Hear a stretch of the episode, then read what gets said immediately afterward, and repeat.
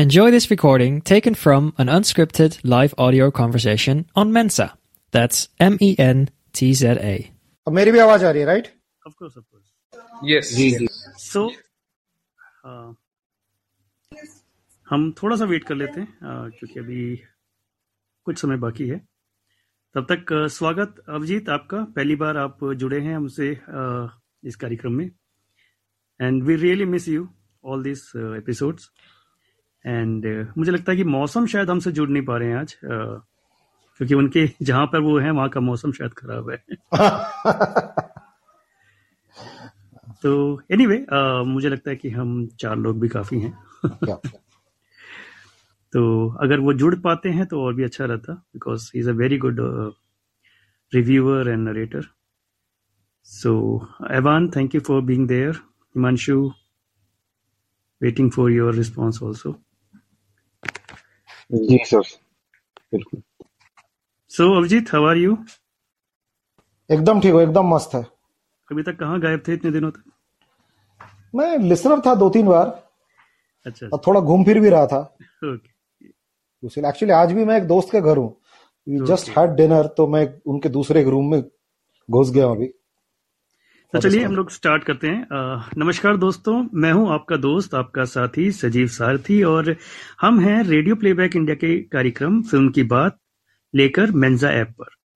तो जैसे कि आप जानते हैं कि इस सर्कल में, इस 20 मिनट के सर्कल में हम लोग डिस्कस करते हैं फिल्मों को, वेब सीरीज को, कभी नई कभी पुरानी. और ये नॉर्मल रिव्यूज से थोड़ा अलग है क्योंकि यहाँ पे हम रिव्यूज नहीं करते, हम सिर्फ एक डिस्कशन करते हैं और पता लगाने की कोशिश करते हैं कि उस फिल्म में या वेब सीरीज में क्या अच्छा है और क्या खराब है. तो अल्टीमेटली हमारे जो लिसनर्स हैं वो ये डिसाइड कर सकें कि इसको देखा जाना चाहिए या नहीं. तो आज हम जिस फिल्म का जिक्र कर रहे हैं उसके बारे में आज पूरा हिंदुस्तान बात कर रहा है. जी हाँ, मैं कश्मीर फाइल्स की बात कर रहा हूँ. द कश्मीर फाइल्स, जिसे विवेक अग्निहोत्री ने निर्देशित किया है, और इसमें अनुपम खेर, दर्शन कुमार, पल्लवी जोशी और मिथुन चक्रवर्ती जैसे कलाकार नजर आए हैं. ये फिल्म 11 मार्च को रिलीज हुई है इंडिया में, और सिर्फ एक हफ्ते में इस फिल्म ने 150 करोड़ से ऊपर कमा लिया है. तो ये बॉक्स ऑफिस पर एक बहुत बड़ी सक्सेस है, और हर तरफ सोशल मीडिया पर इसका बहुत जबरदस्त प्रचार किया जा रहा है. और उसी प्रचार को लेकर कुछ लोग ये डाउट करते हैं कि क्या ये फिल्म, जहाँ पे एक तरफ सच्चाई दिखाने का दावा करती है, वहीं कहीं इस फिल्म के बहाने एक प्रोपेगेंडा तो नहीं चलाया जा रहा है, एक पॉलिटिकल मोटिव के साथ चीजों को मूव तो नहीं किया जा रहा. तो ये सारी चर्चाएं, दोनों तरफ की बातें हर तरफ चल रही हैं. इन्हीं सब बातों को लेकर मैं अपने पैनल के पास जाऊंगा कि वो अपने व्यू पॉइंट्स इन सब बातों को रखें आज. तो सबसे पहले मैं अपने इन हाउस क्रिटिक एवान पदी की तरफ जाता हूं. तो एवान, प्लीज आप हमें इस फिल्म के बारे में अपने व्यूज शेयर करें. Thank you Sajeev. मैंने जब कश्मीर फाइल्स मूवी देखी तो मैं मतलब काफ़ी हिलसा गया. मतलब इन द सेंस मुझे ये मूवी काफ़ी अनसेटलिंग और डिस्टर्बिंग लगी. And at the same time I found it to be a very good, well made and very serious film. और मैंने ये मूवी को भी रिव्यू किया अपने पेज पे, अपने अकाउंट सोशल मीडिया पे, एंड मैंने इस मूवी को 5/5 रेटिंग दिया है. आई रिमेम्बर मैंने और कोई ऐसे मूवी को 5/5 रेटिंग नहीं दिया है शायद हाल ही में. बट कहानी जो कि 2012 में आई थी उसको मैंने 5/5 दिया था. And after that I probably this is the movie which to which I gave full on 100 marks. तो basically आप जहाँ पर हैं थोड़ा सा साउंड देख लीजिए, आपके बैकग्राउंड से बहुत साउंड आ रहा है. या ना फाइन. यस, हाँ अभी ठीक सुनाई दे रहा है. एग्जैक्टली. हाँ, तो ये मूवी मुझे बहुत ही सीरियस टाइप की और अच्छा मैसेज जो इतिहास में एक्चुअली हुआ, द रियल इंसिडेंट्स, मतलब जो कश्मीरी पंडित लोगों के साथ जो दहशत का घटनाएं हुई थी 19 जनवरी 1990 में, उसका एक बहुत ही एक सीरियस टोनालिटी को लेके ये फिल्म बनाई गई है. And Vivek Ranjan Agnihotri has done a very good job in terms of the research material. he has put enough research and efforts into it, क्योंकि आई थिंक ये मूवी को उन्होंने बनाने में शायद काफ़ी टाइम लगाए to get the ground work done. और आप अगर इस मतलब डायरेक्टर के कर्व को देखेंगे तो from 2016 he started making films with some fundamentalism in the sense with socio-political real social political issues. Usse pehle he was into commercial films, and with a film that came in 2016, Buddha in a Traffic Jam. It was about urban naxalites.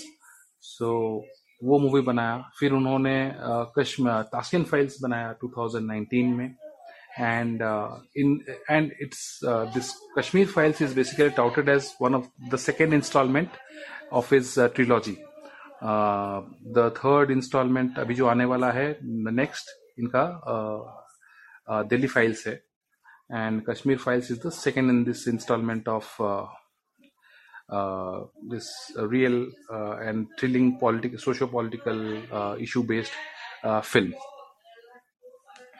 और एक बहुत ही अच्छी चीज़ ये लगी कि the film does not contain, does not have powerful और जिनको हम stars बोलते हैं, but we have list of good performers. और उन्होंने performances काफ़ी अच्छा दिया है. सबसे बेहतरीन मुझे लगा दर्शन कुमार का performance. Like he is the conflicted young guy, he is a student, जो स्टूडेंट रहते हैं, and he is an aspirant for the ANU जो कि एक्चुअली JNU का सरोगेट है. He is contesting for the presidential elections there, and how his mind is polluted, his brain washed by the professor out there. तो उनका and वो जो and में अपना स्पीच देते हैं, that is one of the most powerful monologue और speeches given which makes a real impact in the film. तो एंड बाकी के परफॉर्मेंसेस जैसे पल्लवी जोशी का, जैसे मिथुन चक्रवर्ती का, और सबसे दिल को दहला देने वाली परफॉर्मेंस मैंने देखा अनुपम खेर का, मतलब जो पुष्कर पंडित का रोल जिन्होंने किया है, एंड उनका फैमिली को कैसे टॉर्चर किया गया था, and what all he went through, his family went through. I don't think ऐसा परफॉर्मेंस कोई और एक्टर हिंदी सिनेमा में ऐसे परफॉर्मेंस दे सकता है. तो मुझे ये फिल्म तो बहुत अच्छी लगी, एंड मैं चाहता हूँ कि ये फिल्म और ज़्यादा से ज़्यादा बिजनेस करे. I think 107-108 crores it has crossed already in 1 week, and people are slowly getting influenced by the word of mouth. Mainly word of mouth publicity is working in favor of Agnihotri's film here. And मैं चाहता हूँ कि ये film बहुत ही अच्छा collections बनाए. Thank you सजीव जी. Yes Evan, तो अरिसुदन हमें लिख रहे हैं कि ताशकंद फाइल्स जो विवेक अग्निहोत्री ने इस फिल्म से पहले बनाई थी वो भी काफ़ी फैक्चुअल थी. एंड एक हमारे श्रोता लिख रहे हैं रंगन साहा, वो लिख रहे हैं कि do you think that movie the Kashmir files should add the background of Kashmiri Pandit before 1947. So ये पूछ रहे हैं कि क्या 1947 से पहले जो उनका बैकग्राउंड था उसको ऐड किया जाना चाहिए था या नहीं. तो any take on this Avon. वैसा तो ये एक्चुअली कश्मीर फाइल्स मूवी देखा जाए तो it is all based on that incident which happened in the 1990, right. उसके पहले का जो सब हुआ है, आई थिंक उन्होंने दर्शन कुमार के कैरेक्टर में उसको अपने मोनोलॉग में बोला है. Like he totally gives the entire history कि कैसे actually कश्मीर जो था वो पंडित लोगों का था, how they were tortured and क्या insecurity हुआ था for the Islamic जिनको हम Islamic terrorist बोलते हैं, right. What kind of insecurity they had due to which they started मतलब वो जो ये religious war start हुआ, जिहाद start हुआ, क्यों start हुआ, वो सब background में तो दिखा है. लेकिन yes, उस तरह के फोकस को आई डोंट थिंक मूवी में लाया गया है, बट उन्होंने बस वो डायलॉग में बोला है. यस यस, मतलब जो 90s में जो पंडितों का पलायन हुआ था उसी पे ये फिल्म बेसिकली केंद्रित है. तो दीप रावल लिख रहे हैं कि ये एक मूवी नहीं है, it's a true story of Hindu Pandit. Right, बिल्कुल सही, क्योंकि वाकई इससे पहले किसी फिल्म में ये कोशिश नहीं की गई कि उस दर्द को बयां किया जाए, उस दर्द को लेकर आया जाए। तो ये अपने आप में एक पहल तो जरूर सराहनीय है और काबिल तारीफ है। और एक राशि मिश्रा लिख रही हैं कि फिल्म में एक डायलॉग है, टूटे हुए लोग कुछ बताते नहीं, उनसे सुनना पड़ता है। तो उन्हें सुनना पड़ता है, बहुत ही प्यारा, बिल्कुल बिल्कुल, और ये बहुत ही टचिंग डायलॉग है, बहुत ही कमाल का डायलॉग है। तो मैं बढ़ता हूँ अपने अगले स्पीकर की तरफ। Abhijit, please unmute yourself and अपने views. Hi, thank you so much मुझे इस डिस्कशन का पार्ट होने के लिए। इस मूवी में एक सीन है जब रेफ्यूजी कैंप में अनुपम जी का किरदार कहता है पढ़ाई जरूरी है, सिर्फ ये 3 वर्ड्स। पूरी पिक्चर में ये लफ्ज मेरे साथ रह गए, क्योंकि धर्म, जाति, भाषा वगैरह वगैरह के नाम पर अगर लोग मारने, काटने, लूटने पे उतर रहे हैं तो जरूरी है कि हमारी युवा पीढ़ी शिक्षित हो और इनके पास नौकरियां हो, है ना। सैलरी का प्रेशर है कि 30 तारीख बाद सैलरी आएगा, मुझे बिल्स भरने हैं, ताकि इनका दिमाग ना जिंदगी की अच्छी चीजों में रहे और बुरी चीजों में ना रहे। मैं रात्रि के 11 बजे के शो पे गया था, मुझे वही टिकट्स मिले थे। दिन मंगलवार था, मिडवीक था, 90% हॉल भरा हुआ था। तो पिक्चर की पॉपुलैरिटी की तो कोई सवाल ही नहीं है। और जितने जो लिबरल्स क्रिटिक्स है जो मूवी की निंदा कर रहे हैं, इनडायरेक्टली वो मूवी को उतनी ज्यादा पब्लिसिटी मिल रही है, क्योंकि इनके क्रिटिक, इनके निंदा के बाद ही कश्मीर पंडित खुद अभी आके न्यूज चैनल्स में कह रहे हैं कि मूवी में सारी बातें जो दर्शाई गई है वो एकदम सही है और उसमें कोई झूठ नहीं, बल्कि मूवी में हर सारी चीजें कम दिखाई गई है और ज्यादा दिखाना चाहिए था। आज की डेट पे आप किसी भी न्यूज चैनल में घुस जाओ, आप 10 न्यूज चैनल अगर सर्फ करोगे ना, 2 से 3 न्यूज चैनल में अभी भी कश्मीर फाइल्स डिस्कस हो रही है। तो इसमें तो कोई शक ही नहीं है कि ये मूवी में सच्चाई तो है और ये मूवी दिखाना जरूरी था। जरूरी इसीलिए क्योंकि आप जब सच्ची घटनाएं दिखाते हो तभी लोगों को पता चलता है कि सही क्या है और गलत क्या है, और समाज फिर बैठ के मानती है कि हाँ ये जो हुआ था ये गलत हुआ था। और इसी समझ के बाद समाज कोशिश करती है कि यह गलती कभी दोहराया ना जाए। और उदाहरण के तौर पर अगर 70s 80s में बॉलीवुड पार्टीशन की कहानियां डिटेल्स में दिखाती और समाज को एहसास दिलाती कि नहीं पार्टीशन में क्या क्या गलती हुआ था, तो हो सकता शायद ये 1990 वाला पलायन भी नहीं हुआ होता। अभी एक आपने बताया था, एक लिसनर ने पूछा कि 1947 से पहले जो कश्मीर पंडित के साथ क्या था, ये उनका बैकग्राउंड क्या है, वो दिखाना चाहिए था। मैं कह रहा हूं बिल्कुल दिखाना चाहिए था, बट वो पूरी हिस्ट्री दिखाने की जिम्मेदारी कश्मीर फाइल्स ने ही ली है। ये बॉलीवुड की बाकी मूवीज पिछले 32 साल से भी दिखा सकते थे, बट पता नहीं क्यों बॉलीवुड हमेशा ये कश्मीर पंडित पे हुए अन्याय से दूर भागी है। और जितनी भी बॉलीवुड मूवीज बनी है पिछले 32 साल में, ज्यादातर में इंडियन आर्म्ड फोर्सेस को दोषी ठहराया गया है और आतंकवाद को डिफेंड किया गया है। आप एक बार दोबारा देख लेना, फिजा, मिशन कश्मीर, फना, हमीद, हैदर, ये ट्रेंड आपको इस मूवीज, ये सारी मूवीज में मिले। तो जो भी आज मूवी क्रिटिक कर रहे हैं कि ये प्रोपेगेंडा है, तो भाई आपको किसने मना किया था? पिछले 32 साल में सच दिखा दो, अभी भी बैठ के सच दिखाओ, अभी आप बना लो एक और। बट इनके पास कोई बेंचमार्क नहीं है कहने के लिए नहीं वो सच था ये झूठ है। So as of now India के लिए ये कश्मीर फाइल्स ही सच है फॉर ऑल भारतीय। बॉलीवुड मीडिया और पॉलिटिकल पार्टीज सब इस मुद्दे से दूर भागे हैं, इसमें सिर्फ बॉलीवुड को हम दोषी नहीं मान सकते। 2019 जब कश्मीर पे लागू आर्टिकल 370 हटाया गया था, तब तक 1990 से 2019 तक किसी ने इस टॉपिक के बारे में सोचा नहीं है। मैं 1990 में 14 साल का बालक था और मैं रोज अखबार मेरे दादाजी के साथ बैठ के पढ़ता था, फिर भी मुझे कोई आइडिया नहीं था कि ऐसी कोई घटना हुई थी। इंटरनेट आने के बाद 2000s में मुझे पता चला कि ऐसा कुछ हुआ था। तो सारी मीडिया उस वक्त चुप थी और सारी पॉलिटिकल पार्टीज भी चुप थी फॉर 30 ईयर्स टिल 2019 जब आर्टिकल 370 हटाया गया। तो इस जानकारी को छुपाने पर भी इस मूवी ने काफी ध्यान दिया है, you know, which is information war. हालांकि ज्यादातर तारीफ अनुपम खेर जी के एक्टिंग को मिल रहा है, पर मेरे जो पसंदीदा सीन्स है वो पल्लवी जोशी जी निभाया है अलॉन्ग विद दर्शन कुमार। वो जानकारी जबरदस्ती में परिवर्तन कराने के ऊपर कि मतलब आप गलत इन्फॉर्मेशन दो ताकि पूरा देश के नैरेटिव दूसरी तरफ निकले। तो अभी अहवान जी कह रहे थे कि दर्शन कुमार का काम काबिल तारीफ है, मैं भी मानता हूँ। एक सीन में वो एक तस्वीर की तरफ देखकर पूछते हैं, इसमें से मेरे माता पिता कौन है? मेरे पास एक महिला बैठी थी हॉल में, वो इस सीन पे ना जोर जोर से रोने लगी थी। तो मैं बहुत खुश हूं कि ये मूवी बाहर आई और ऐसी सारी आप बीतियां, इतने जो बैड इंसिडेंट्स हुए, वो सब स्टोरीज बाहर आनी चाहिए। लोगों से जहां अन्याय हुई है वो बाहर आनी चाहिए, क्योंकि वो जरूरी है, इंसाफ जरूरी है और पढ़ाई भी जरूरी है। ये मेरे कहने का था इस मूवी के बारे में। या थैंक यू अभिजीत। यस, बहुत सारे ब्लैक स्पॉट्स कह सकते हैं हमारी जो हिस्ट्री रही है।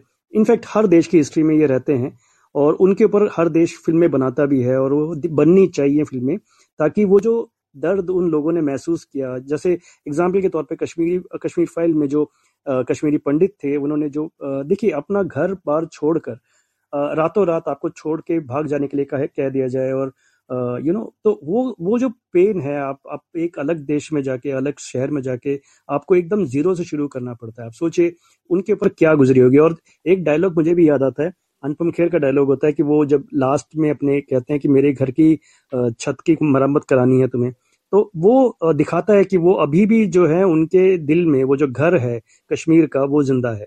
तो वो इजी किसी के लिए भी नहीं हो सकता है उस चीज को भूल पाना। तो वो जो दर्द है वो वाकई बहुत अच्छे से दिखाया गया है। लेकिन अभी उसमें कुछ हमारे पास कमेंट्स और भी आ रहे हैं, मैं उनको कमेंट्स को लूंगा, लेकिन पहले हिमांशु की तरफ बढ़ता हूँ। हिमांशु, आप अपने व्यूज रखें इस फिल्म के ऊपर। धन्यवाद सजीव सर। मैं सीधे विषय पे आता हूँ। फिल्म के जो शुरुआती 20 मिनट हैं वो कश्मीरी पंडितों पर हुए अत्याचार को, उसकी कहानी साफ कर देते हैं। फिल्म में वो सब दृश्य दिखाए गए हैं जो कमजोर दिल वाला नहीं देख सकता है। इंटरवल के बाद बंद कमरे की बहस जो होती है बनावटी सी लगती है, और फिल्म का अंतिम दृश्य वह दृश्य जिसे देख दर्शक पिक्चर हॉल के बाहर आने पर रोते दिख रहे हैं। द कश्मीर फाइल्स यह दिखाने में सफल हुई है कि जब भी समाज ऐसे काले अध्याय से गुजरता है तो उसकी सबसे ज्यादा मार महिलाओं पर पड़ती है। गर्भवती महिला अपनी जान बचाने को इधर उधर भागती हैं और कई महिलाओं को वेश्यावृत्ति में धकेल दिया जाता है। फिल्म में एक संवाद है, झूठी खबर दिखाना उतना बड़ा गुनाह नहीं है जितनी सच्ची खबर छुपाना है। फिल्म पे बहुत बड़ी एक बात है, खुद फिल्म में मतलब संवाद फिल्म का है, लेकिन फिल्म के ऊपर ये बात बिल्कुल सटीक बैठती है। जिन फैक्ट्स को लेके फिल्म बनाई गई है उन पर आंख मूंद कर विश्वास करना ठीक नहीं है, क्योंकि सिनेमा जो होती है ना वो इतिहास से छेड़छाड़ का सबसे एक बहुत आसान जरिया है। जो लोग किताब के पन्ने नहीं पलटते हैं तो वो फिल्म पे विश्वास जल्दी कर लेते हैं। अब अभिनय की बात पे आते हैं तो अपने खोए हुए बेटे और खोए हुए घर ऐसे इंसान का किरदार निभाते हुए उन्होंने अवार्ड विनिंग अभिनय किया है और ये शायद उनका बेस्ट भी है।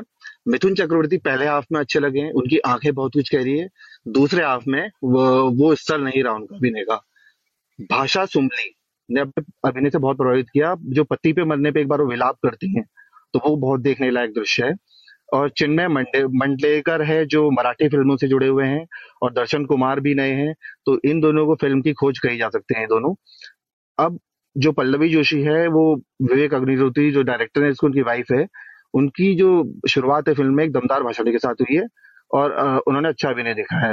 लेकिन जो पल्लवी जोशी है और अनुपम खेर, इन पे सबसे ज्यादा प्रभाव मेकअप टीम का रहा है। जो मेकअप टीम ने इनको बिंदी दिखाई है जो पल्लवी जोशी की, और अनुपम खेर का जो एक नीला पेंट सा चेहरा में लगा होता है, तो वो दोनों दृश्य फिल्म के पोस्टर के बिल्कुल सीन बन गए हैं।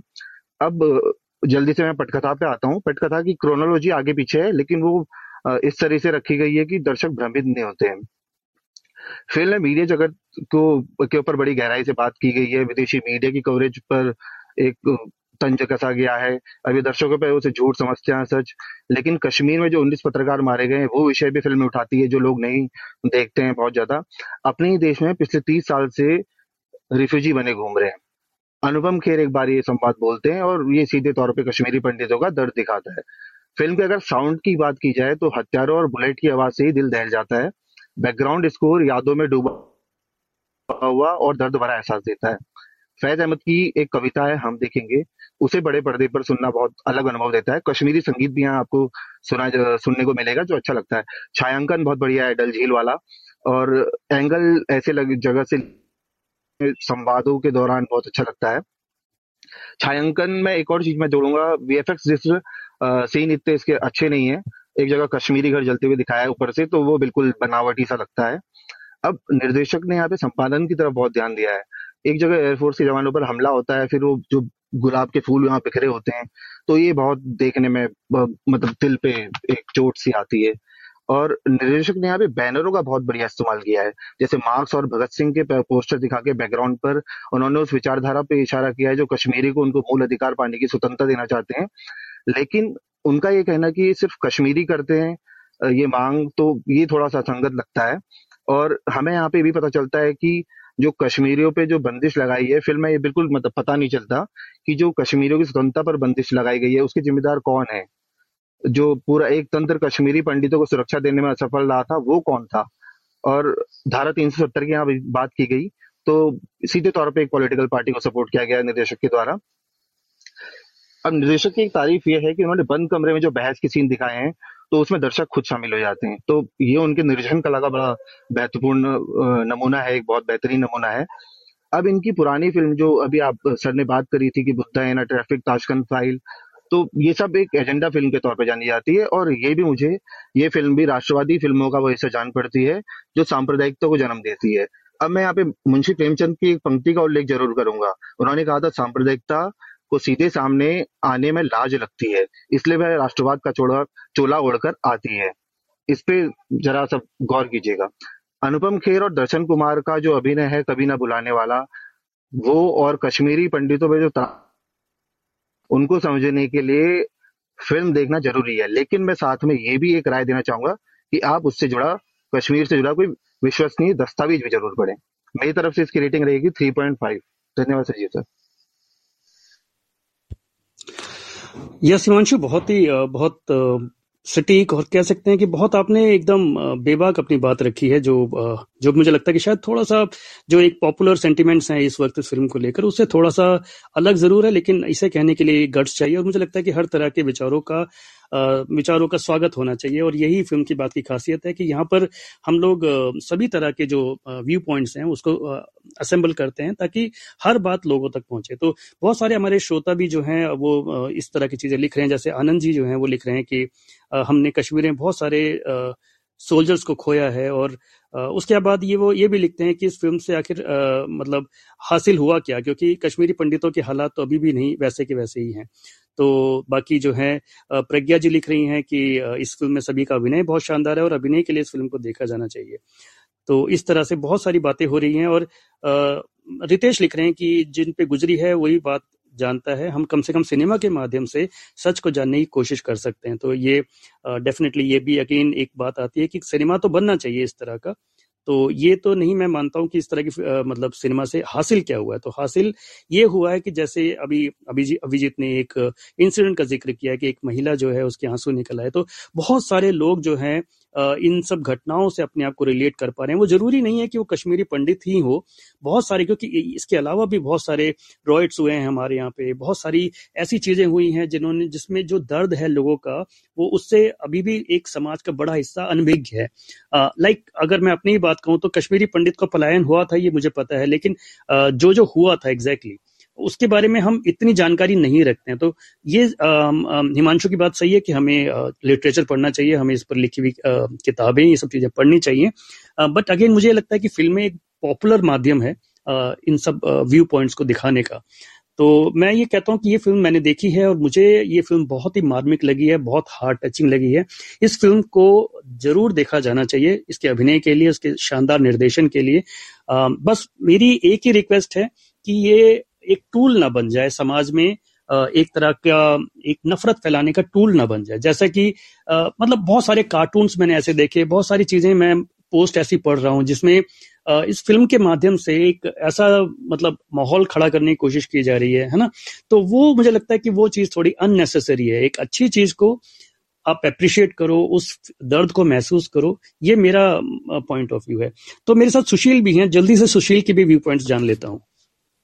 तो मैंने ये फिल्म देखी नहीं है सचिव जी, लेकिन मैंने एज 2 पॉइंट जरूर बात करता हूं जो मैं आपसे एग्री करता हूं कि ये फिल्म को देखिए, क्योंकि ये फिल्म ने इतने लोगों को आकर्षित किया है। तो फिल्म की जो एक्टर्स हैं, जो डायरेक्टर्स हैं, द आर्टिस्ट हैं, उनको थम्स अप जाता है। क्योंकि मैंने देखा नहीं है, लेकिन मैंने बहुत reviews, both the pro reviews and the reviews where people were not agreeing to the fact, यही है कि films has the magic to influence. लेकिन वी आर ऑल एजुकेटेड तो हमको डेटा फैक्ट्स, आज डेटा फैक्ट्स हैं जो हम लोग पढ़ सकते हैं, राइट। हम पढ़िए, don't just take the film as the factual, लेकिन फिल्म देखिए, लेकिन अगर आपको फैक्ट्स देखना है तो there are many other mediums to get the fact. If the director has got all this information to show, there are more information internet में या डिफरेंट सोर्सेज में, वो करिए। लेकिन look at the movie as an entertainment, even the director has the intention to do some agenda, हम as an artist enjoy the movie,